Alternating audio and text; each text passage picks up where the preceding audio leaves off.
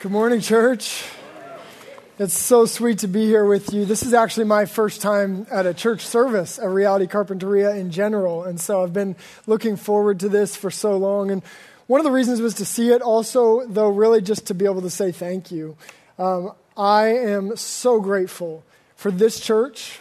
I can say on behalf of our elders at Reality LA and really our church as a whole that we're so grateful for the reality family of churches and the support that we've received from that time. You have loved us well over the last 11 years, and especially over the last couple of years through a big transition for us. And so I just want to say thank you from the bottom of my heart and, and how much gratitude I have for you all and the way that you support us, pray for us, love us. Um, Britt has become a dear friend and a mentor for me, and I'm so grateful for his presence in my life as well. So it's an honor. It truly is an honor to be able to come and worship the Lord with you and serve in whatever way I can in preaching the Word of God. I also want to thank you for your prayers. It means a lot, and the Lord has been answering those. God's doing a sweet work in Los Angeles right now, and He's really teaching us how to put down roots deep and really seek renewal in our city in a way that is lasting. So keep praying for us. We're grateful for that. And I would love to be able to get to know as many of you as I can after the service. My wife is here and we'll be hanging out for a while and just love to be able to meet you. I can tell you a little bit about myself just before I get into this. I grew up in Alaska in a small fishing town by the Kenai River and, uh, and then went from there and spent a lot of my life in Seattle. Now, of course, the Lord has called my wife and I to Los Angeles and we love it there. We live there with our four little kids. We have four daughters. So when I say I'm the man of the house, I mean it, but also that there's not much competition. Um, and our oldest is in first grade, so pray for us. Uh, especially in like 10 years when I have four teenage daughters. Uh, but we're just, we're really grateful to be here with you. And I'm excited to preach the word to you. God has given us a great text to study this morning. If you have your Bibles, open up to Matthew 17. I know you've been plowing through this, and I'm excited to come along and keep it going and keep exalting Jesus and pointing to Him and pray that the Holy Spirit gives us more and more faith. So I'm going to um, I'm to be preaching out of Matthew 17 verses 14 through 20. Once you get there, I'll read that text out loud and then I'll lead us in prayer once more. Matthew 17, verses 14 through 20. And when they came to the crowd, a man came up to him and kneeling before him said, Lord, have mercy on my son, for he is an epileptic and he suffers terribly. For often he falls into the fire and often into the water.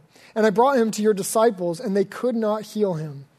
And Jesus answered, O faithless and twisted generation, how long am I to be with you? How long am I to bear with you? Bring him here to me. And Jesus rebuked the demon, and it came out of him, and the boy was healed instantly. Then the disciples came to Jesus privately and said, Why could we not cast it out? He said to them, Because of your little faith. For truly I say to you, if you have faith like a grain of mustard seed, you will say to this mountain, Move from here to there, and it will move, and nothing will be impossible for you. This is the word of the Lord. Let's pray together. Lord Jesus, we come before you, remembering that you said that you would send your Holy Spirit, and that when he comes, that he would guide us into all truth, and he will take what is not his, what belongs to you, and declare it to us. Lord, you said that the Holy Spirit would glorify you. And so we ask through the preaching of your word and through the movement of your spirit during this time that you would shine a spotlight on Jesus. We ask that you would lift our eyes from our own circumstances, from our own problems, from our fixation on our very selves, and that you would fix them on Jesus Christ. We ask that in seeing him, that it would give us perspective on everything. We pray this in Jesus' name. Amen. There's a painting in the Metropolitan Museum in Manhattan called The Vision of St. John. It was painted in 1614 by El Greco, and it's a picture of Revelation chapter 6. The martyrs are receiving white robes from above. John the Apostle is reaching upward to heaven. But the painting that is there in the Met today is actually just a fragment. See, in the 1800s, during the Enlightenment, when many people were trying to move, remove God from everything, they decided to improve this painting by cutting off the top portion of it. It's a rather large painting, and they cut off almost five feet off of the top of it. And so you still have this painting. They wanted to retain the history, but forget about God. And so if you look at the picture today, the arms of John reach upward, but to where? The martyrs are receiving their white robes, but from whom? I think this painting is a parable of our society. We've tried to remove God from the picture, but when we do, we're still reaching upward. We're still longing. We're still worshiping. We're still praying. Why? Because in a secular world, faith doesn't disappear, it reappears in other forms. We all have faith. But the question is, what or who is our faith in? And in this passage today, we see not only what faith is, but ultimately who is worthy of our faith. We're going to we're going to walk through this incredible story, and what we're going to see is a faithless people, a faithful Savior, and the power to move mountains. Let me just summarize the beginning of this story again. It's, it's devastating, really. It's a sad story. You have this boy who's an epileptic. He can't control his body and he's tormented by demons and he ends up hurting himself. He literally is running into fire. He runs into water and almost drowns. And this family, this community around him must have just been broken. They must have tried everything that they could have. It says that they had gone to the disciples seeking healing, but the disciples couldn't heal the boy. And so the father, who his son is experiencing all sort of pain, he must have been ridden with sorrow. He goes to Jesus himself. And he says, Lord, have mercy on my son. And Jesus hears not only of this boy's pain and brokenness, not only of the father's faith, but of the disciples' inability to bring healing to him. And he responds in saying this Oh, faithless generation. That's Jesus' assessment of his disciples and those around him. Oh, faithless generation. Jesus knows us, Jesus examines us. We read about in the book of Revelation how he writes letters to the different individual churches. Reality Carpinteria, I hope and pray that when Jesus looks at us, he doesn't say, Oh, faithless generation. Faith is at the heart of what it means to be a Christian. Faith is at the heart of this passage and what it means to follow Jesus. But that raises a very important question What is faith? And it might seem obvious, but when we use the word faith in English, I think we hear it in a different way than they did in Greek. See, the Greek word for faith is pistis, but this word can also be translated as trust or believe or faith. And so it's easy for us to hear about faith and maybe to associate that with intellectual assent, maybe with our minds only. Maybe we just think about believing something that might not be real or something that you can't see. But this Greek word pistis is so much richer than that. The meaning is deep. So let me give you a, a brief definition of what I would say is biblical faith. Biblical faith is belief plus trust that leads to action. So it begins with belief, with an intellectual assent, but it's not just believing in something like an idea or a doctrine. It moves from belief to trust, to actually trusting a person, but then to the point of being willing to act on that. And if you lose any one of those, then it's not biblical faith in the, in the whole sense of the word. But we all have faith, and we all operate on faith all the time. Let me just give you an example of this. My wife and I have been married for 11 years, and on our first anniversary, we went on a little trip to a little uh, island in Canada called Nanaimo. And we went there to celebrate our first anniversary, and we did what is, you know, one of the most romantic things out there, bungee jumping, right? Anyone here bungee jumped before? I mean, so, you know, we've been married a year, we go there, we hear that there's bungee jumping, why not? Let's, let's go, right? Now, bungee jumping requires a lot of faith in the full sense, the biblical sense of the word. And where we went in Nanaimo, you go out and it's basically this forest in the middle of an island with a river carving a path through the trees. And they take you up on this bridge. It's 150 feet up. You look out, and all you see is trees. You look straight down, and there's the river. And they walk you through this whole process where they tell you what, what you're going to do and all that. And they actually, in, in the process, they ask you, um, Do you want to touch the water or not when you go down? so my wife is like, ah, I don't know. I just want to like live through this. And I'm like, Yes, I want to touch the water. We have different personalities. And they're like, Well, uh, like, how far do you want to go in? I'm like, I'll go as far in as you let me go. They actually measure your body weight. They know the, the, the, they know the bungee. And so I say, I'll go as far as you let me. So they actually dip me all the way down to about my waist, head first. And so, but here's the process, okay? They have you go out on the bridge, and then from the bridge, there's a plank that goes out. You walk out to the edge of this plank, and they tell you to put your toes over the edge, okay? And then you have to stand there with your arms out. Now, this is a beautiful picture of faith. You have to believe that the bungee cord is going to hold you. You have to believe it's not going to snap, that it hasn't been tested, that, that people actually know what they're doing with this. I had to believe that this bungee cord is different than a rope, it's different than a piece of yarn, that, that, that this thing that they're tying around my ankles is actually going to do its job. So it, it requires belief.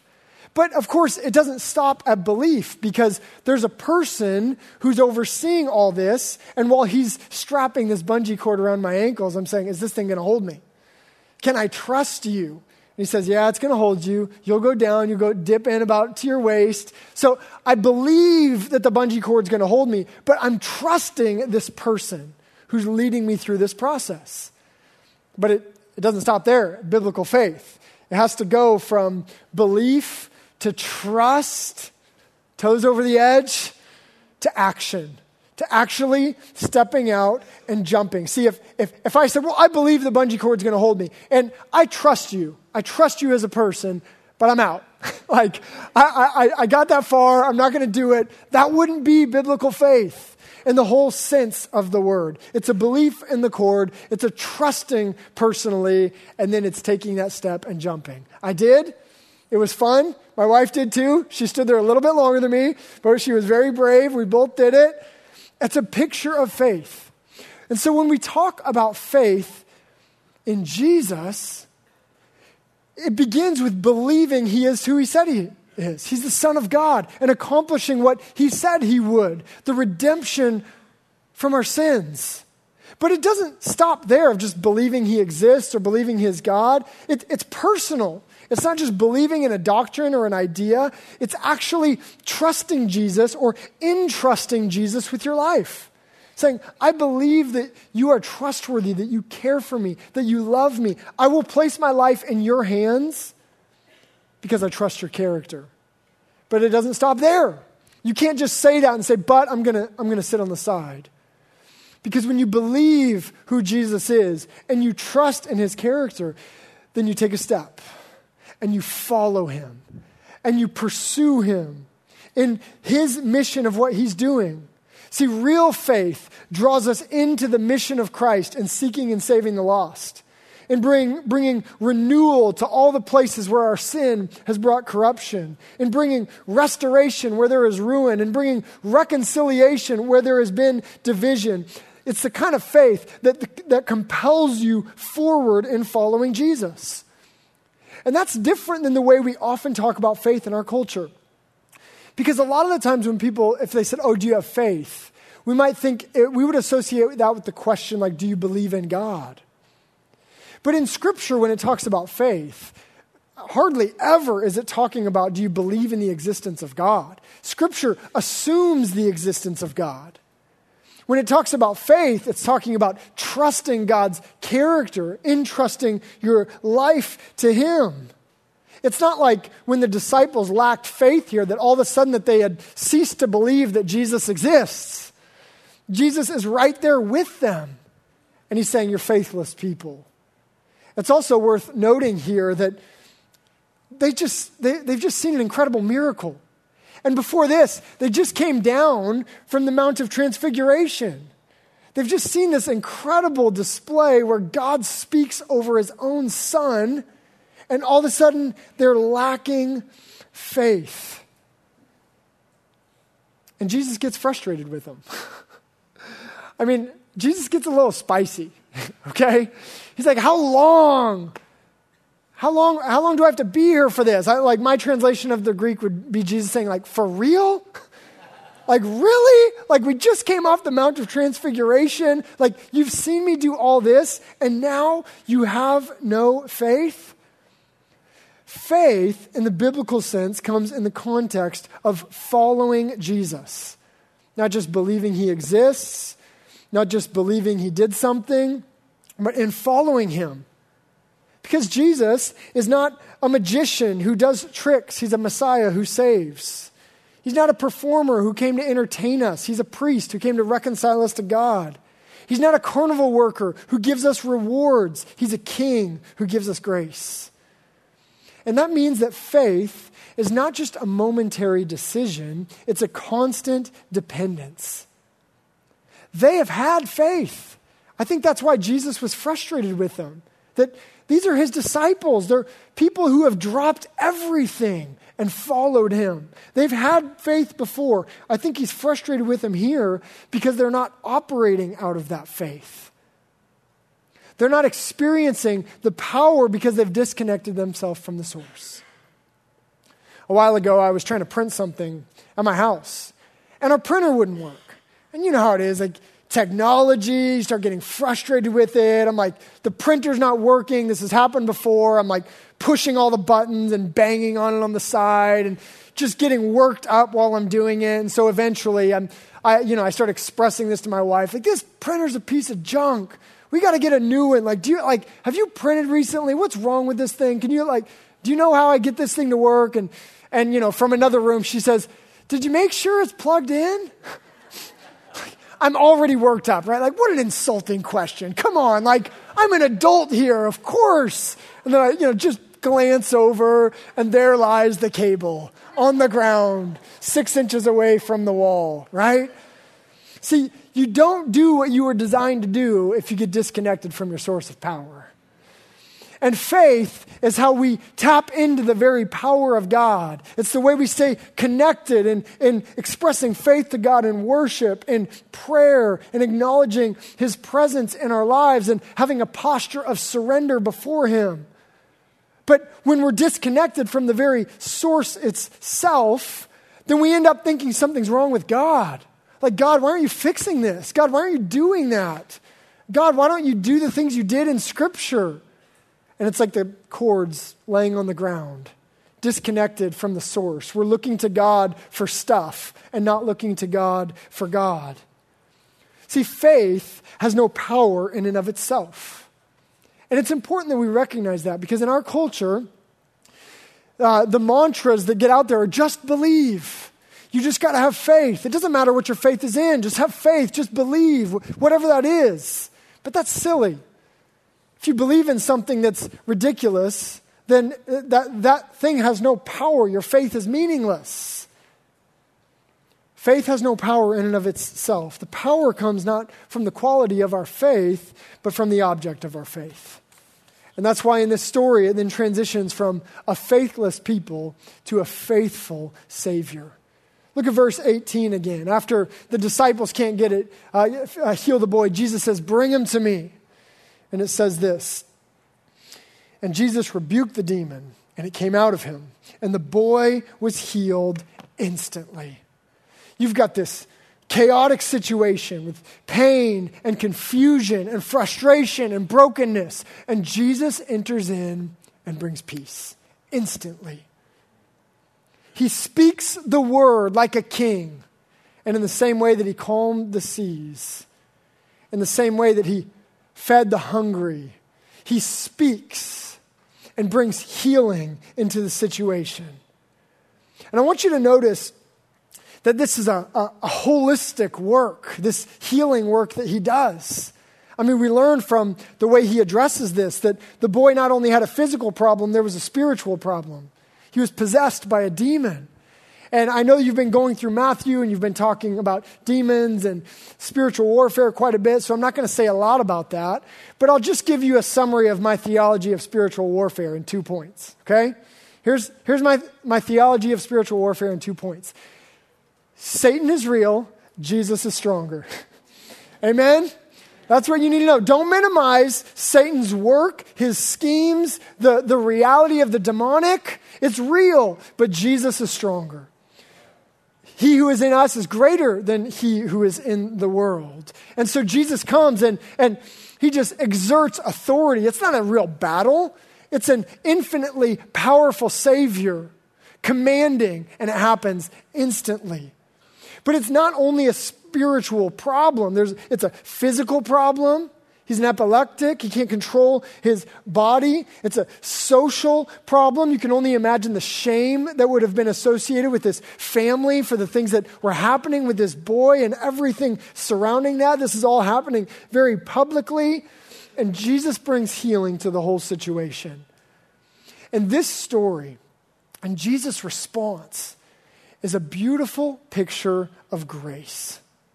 It's a beautiful picture of Jesus coming in who had no obligation to this boy, who had who no one in this situation was entitled to Jesus coming and fixing it. Jesus didn't come in and say, Well, let me test this boy's faith first. Jesus didn't come in and say, Well, tell me about this kid. How's he been? How's his church attendance been? What's he been doing? What's he been doing with his time? Has he done the seven steps that I've laid out? Like, G- Jesus doesn't do that. He comes in and he heals this boy. It's ear, it's, it's mere and sh- uh, utter grace. It's the grace of God. And I want you to, I want to uh, remind you of how shocking this is and how unique this is. See, grace is what sets Christianity apart from every other religion. Every other religion, every other belief system is ultimately going to amount to ascending to God through our works. Christianity is about God descending to us in grace and sending his own son, Jesus Christ. It's, it's complete grace, no obligation, no requirement, just out of the love of Christ. And I want, I want to remind you of that because I think the danger is that we get used to this. Maybe you, maybe you became a Christian a while ago. And you've heard so many times that God loves you and that He sent His Son and that Jesus brings healing and He forgives sin and He brings renewal and you don't deserve that and it's all from God's love. But maybe you've heard that so much that it, almost sounds commonplace. Like you hear it and you think, of course, of, of course Jesus is gracious. Like that's just what he does. Like that's his that's his job, right? See, the danger is when you presume upon grace, it's no longer grace. If you start saying, well, yeah, like that's what Jesus does, it's his job to save, it's his job to be gracious, it's no longer grace, it's obligation. He has to do it. But God doesn't owe us grace, He doesn't owe us mercy. What we deserve is judgment. What we deserve is, is the response of a holy God who we have declared war against in our own sin.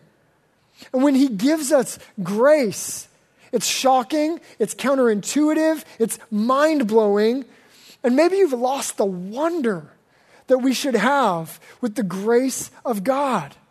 Maybe you've heard it so many times that you just think, well, I'm a good sinner, he's a good savior, it's a match made in heaven. Like, he's supposed to forgive us.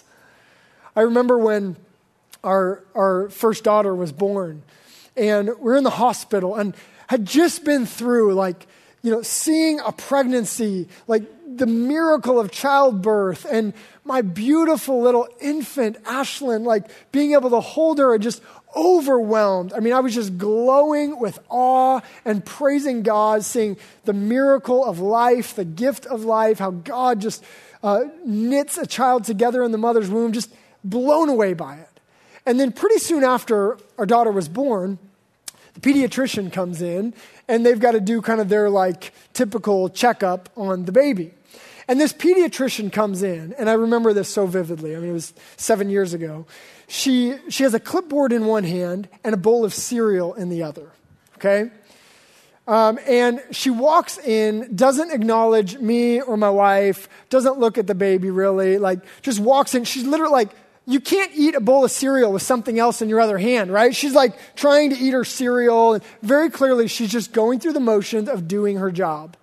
And she walks over and, and looks at our daughter and just, you know, like put, like takes a bite of cereal, puts it down, like kind of looks like checks something. Like you can just tell she's doing her job in a way that was no different than someone who's just clicking buttons or picking up a box and moving it. And I'm standing there watching this and I'm like, I'm starting to get frustrated.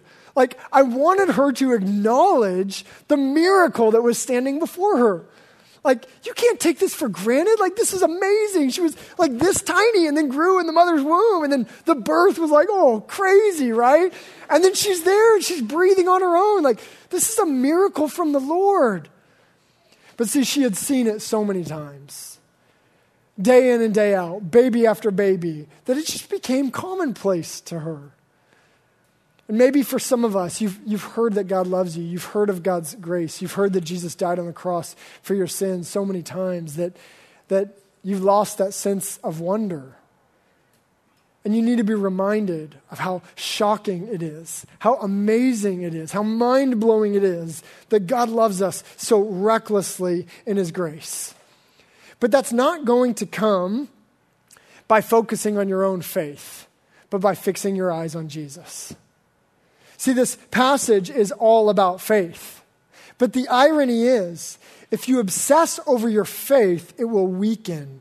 But if you look to Jesus, your faith will swell. Jesus is the author and perfecter of our faith.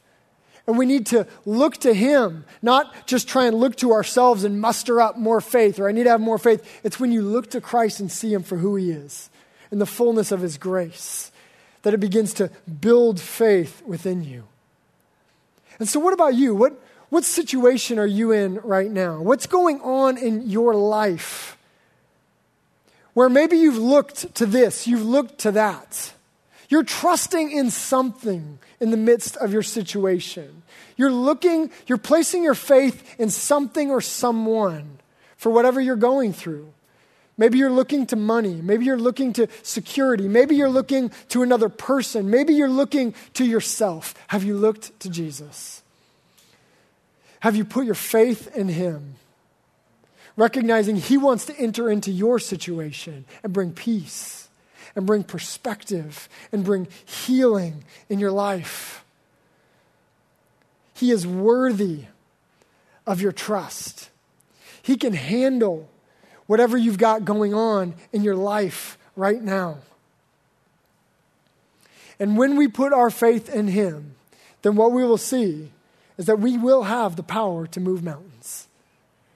Because we've seen a faithless people, we've got a faithful Savior. And when we trust Him, we have the power to move mountains. Look at verses 19 and 20 once more. It says, The disciples came to Jesus privately and said, why could we not cast it out? He said to them, Because of your little faith. For truly I say to you, if you have faith like a grain of mustard seed, you will say to this mountain, Move from here to there, and it will move, and nothing will be impossible for you. It's not the size of your faith that brings the power, it's the object of your faith. And when you trust in Christ, there is real power. Real power. This isn't like religious fairy dust that try and smooth, th- smooth things over. This isn't like a story that hopefully makes you feel a little bit better so you can handle things. When you trust in Christ, there is real power power to move mountains, power to change lives, power to reconcile relationships, power to overcome sin, the power to move mountains. I told you earlier, I, I grew up in Alaska, and uh, if Alaska's got anything, it's got mountains. I mean, the mountains there are amazing. When I moved to Washington, uh, years, you know, as a 12 year old, we moved there and you see these like, you know, 14,000 foot mountains. Like, I don't know if that's a mountain. It's more like a hill, right? I mean, Alaska has mountains and they're majestic and you look at them and you, you, you feel fear. You, you know how powerful, how big that you could get lost, you could die. But I love in Psalm 97, it says, The mountains melt like wax before the Lord. That when we talk about the Lord's power, it's, it's, it's like a, a drop, a drop of his power makes the entire ocean seem like nothing. That God can do anything. He is all powerful and he is for us. See, if you think of God as being all powerful, but he's like frustrated and disappointed with me, then you can praise him for being all powerful, but not expect his power to break into your life. But God is all powerful and He is for us. He delights in giving His people mercy. He is not a reluctant God who is far away with His arms crossed, looking down upon us with disappointment. He's a God who loves us and longs to bless us and who wants His power to break in. He's a God whose very purpose is to see the kingdom of heaven break into earth through our lives, to see the renewal that only He can bring enter into our lives, to see His grace transform any situation that we are in. This isn't just spiritual feel good power, this is real power. The same power that rose Jesus from the dead is living in us through faith. And so, whatever you've got in your life, whatever mountain is there, I mean, talking about mountains in this way was actually pretty typical in this time of mountains representing obstacles, things that seem impossible in your life. Whatever is in between what, where you're at and what God has called you to, the Bible says that faith can move those mountains. That, that nothing is impossible if you have faith. And that if is a scary word because it's such a powerful passage. It's such a great promise, but everything hinges on this if. It might seem impossible to overcome that sin that you've been struggling with over and over again. But through faith in God, nothing is impossible. You can overcome sin. It might seem impossible to reconcile that relationship that has gone awry, that has so much tension, that feels like it would be impossible to forgive or to receive forgiveness. But with faith in God, nothing is impossible. He can reconcile that relationship. It might seem impossible for you to be faithful right now in the situation that you're in, to what God has called you to and who He has called you to be. But with faith, nothing is impossible. And it doesn't take you being like super spiritual all star to do this. It says if you have faith like a mustard seed, a mustard seed. It's the smallest thing you could think of. It means that you don't have to have perfect faith. You just got to have a perfect Savior. And we've got that in Jesus. Amen? He's perfect. He's all powerful. He's for us. And when we have the smallest faith in Him, mountains can move. Do you believe in the power of God? Do you trust God that His power is for you and can transform your life? Because it can and it will. But we need to be clear about this true faith appeals to God's power for God's purposes. How often do we do the opposite of that?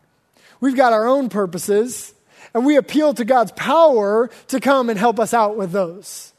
And we even learn how to kind of spiritualize this, right? Like, I've just got something I want to do. I want to do this thing, but I'm called to it. And I'm going to pray about it. But really, I just want God's power to come and help me out with my own agenda. And the whole irony of that is it might start with God, it might feel very spiritual, but it ends up having a relationship where it's like I'm telling God what to do, and He's serving me. And God doesn't do that because God is God. And it's about Him, it's not about us. And so He calls us to do the opposite of what we normally do, of, of just looking for His power apart from Him. We don't like, I don't know about relationship, I just want the power to be able to do my thing. He calls us to trust in Him in a way that appeals to His power for His purposes. The danger of reading this passage would be we would, we would see the power of faith and we would go out and think, I can do whatever I want with that. It's like this, it's like this magic formula that if I just have faith, I can do anything. Like I'm going to go and swim across the Pacific Ocean. And if I have faith, I can do it. If you just believe, here's what's going to happen if you do that. You're going to swim for a while and then you're going to uh, like start like wearing out from exhaustion you're going to have to get rescued you're going to be really embarrassed and frustrated and then you might even get bitter towards god i had faith why didn't god help me do that because god's purposes are not for you to swim across the pacific ocean god has never promised that okay we have faith in his power when we align with his purposes i mean a more real life example there's a lot of people who, who might think or say, well, God's called me to be a movie star. Or maybe what's a more appropriate uh, med- you know, uh, ambition here? Maybe it's uh, surfing legend. How's that? Is that Carpinteria? Okay. Whatever it is, I want to be famous, right? Every one of us wants, we want people to look at us and say, wow, deep down in our sinful hearts, we want that. And we might learn how to kind of cover that up and then say, well, God's called me to this. And then when it doesn't happen, we get frustrated with God and bitter with God. Well, I had faith. I had faith. I know a lot of people who are mad at God for breaking promises that He never made. God never promised you that you'd be famous. God never promised you that it would be easy. God never promised you that you would get whatever you want and that life would be simple and comfortable and secure all the time.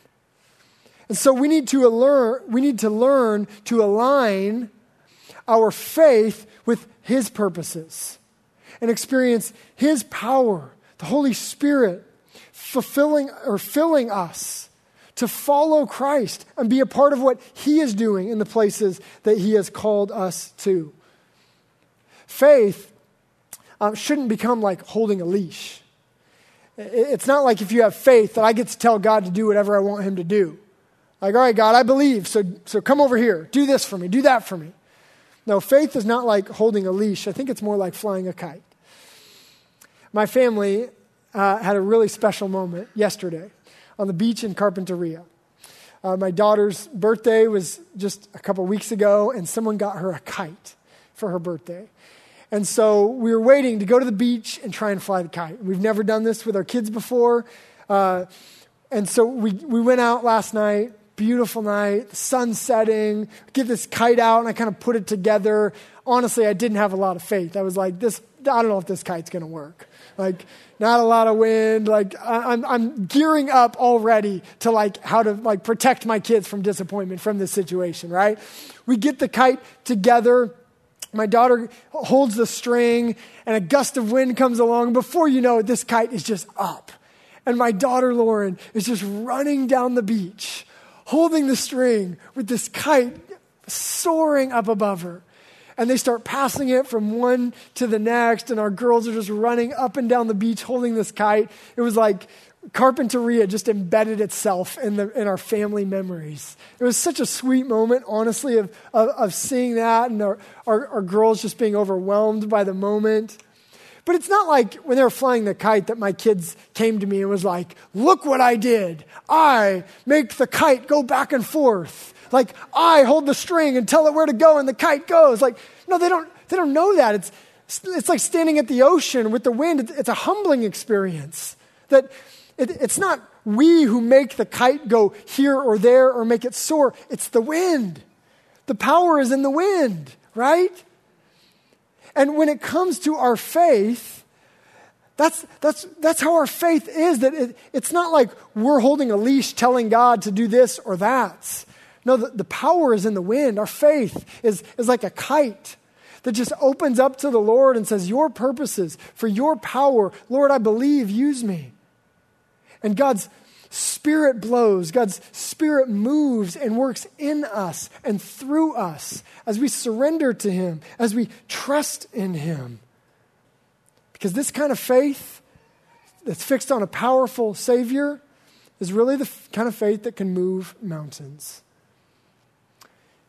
In 1992, in the city of Sarajevo, which is the capital of Bosnia, the whole city was taken under siege. It was surrounded and attacked for what would be four years of unimaginable suffering. The citizens are, are trapped inside of this city. You have bombs coming in from the outside. You have snipers along the walls on the outside. Everyone's living in brokenness, pain, fear, confusion, not knowing when it's going to end.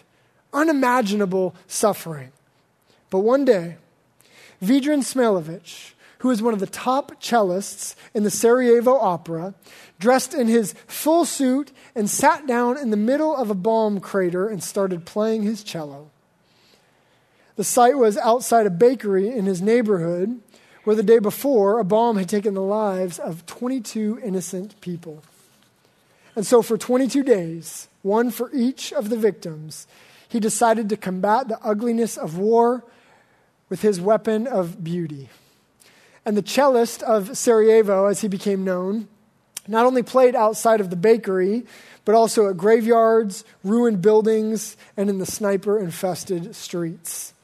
It was as if the beauty of his music exposed the true brokenness of the oppression surrounding him and gave a glimpse of hope to those who could hear it. And one day, a reporter asked him if he thought he was crazy for playing in the war zone.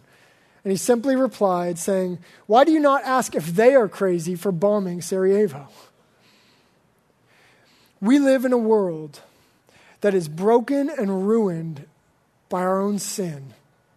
And we experience chaos, confusion, pain, and suffering. And Jesus has entered into our brokenness by grace.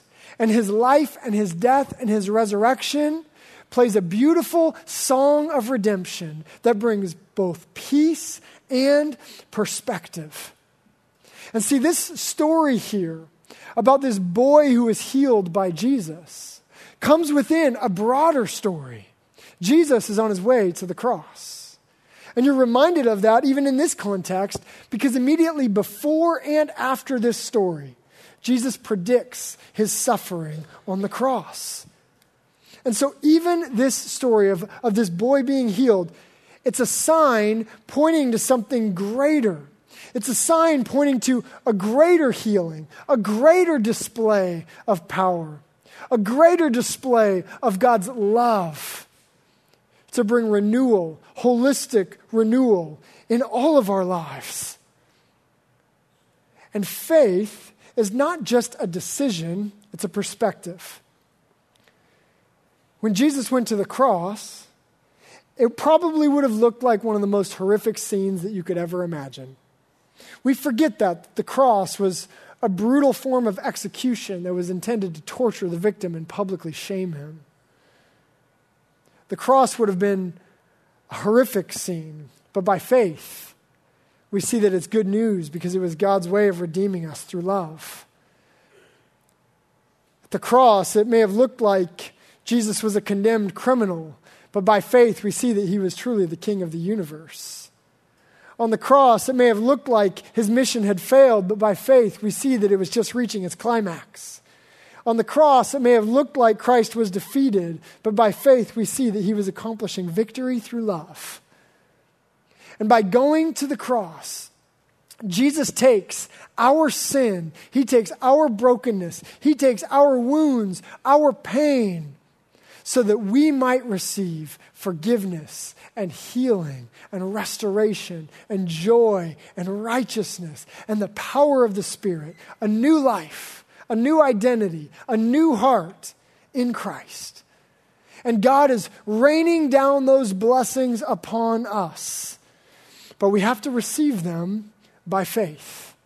We have to receive them by faith. But the problem with this is our sin. See, it's not ultimately our sin that keeps us from God, it's a refusal to receive grace. And that posture that's in every one of our fallen hearts, our sinful nature, is a posture that wants to take control.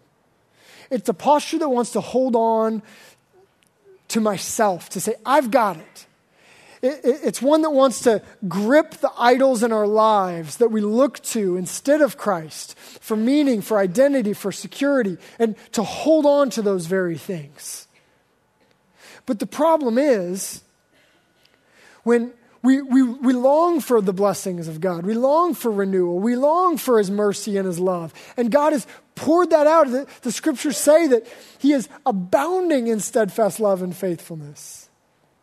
He doesn't He's not tight with his love or with his mercy. He, he's extravagant in pouring out blessings upon us. But we go and we try and catch those blessings, but we've got our fists wrapped tight around control or on the very things that we look to instead of Christ.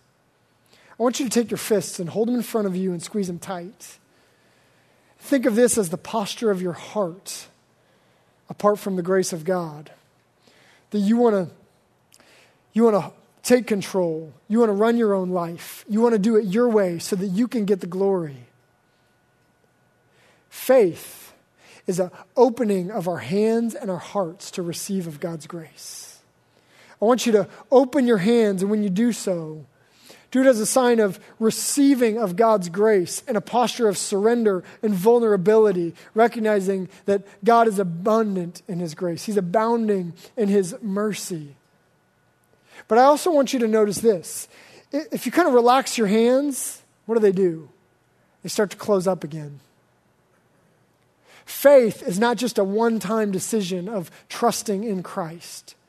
It's a posture of openness and surrender, of constantly receiving from the Lord because His love never fails, His love never stops, His mercy never ends. He loves you more than you could ever imagine. He's more gracious and merciful to you than you could ever dare dream.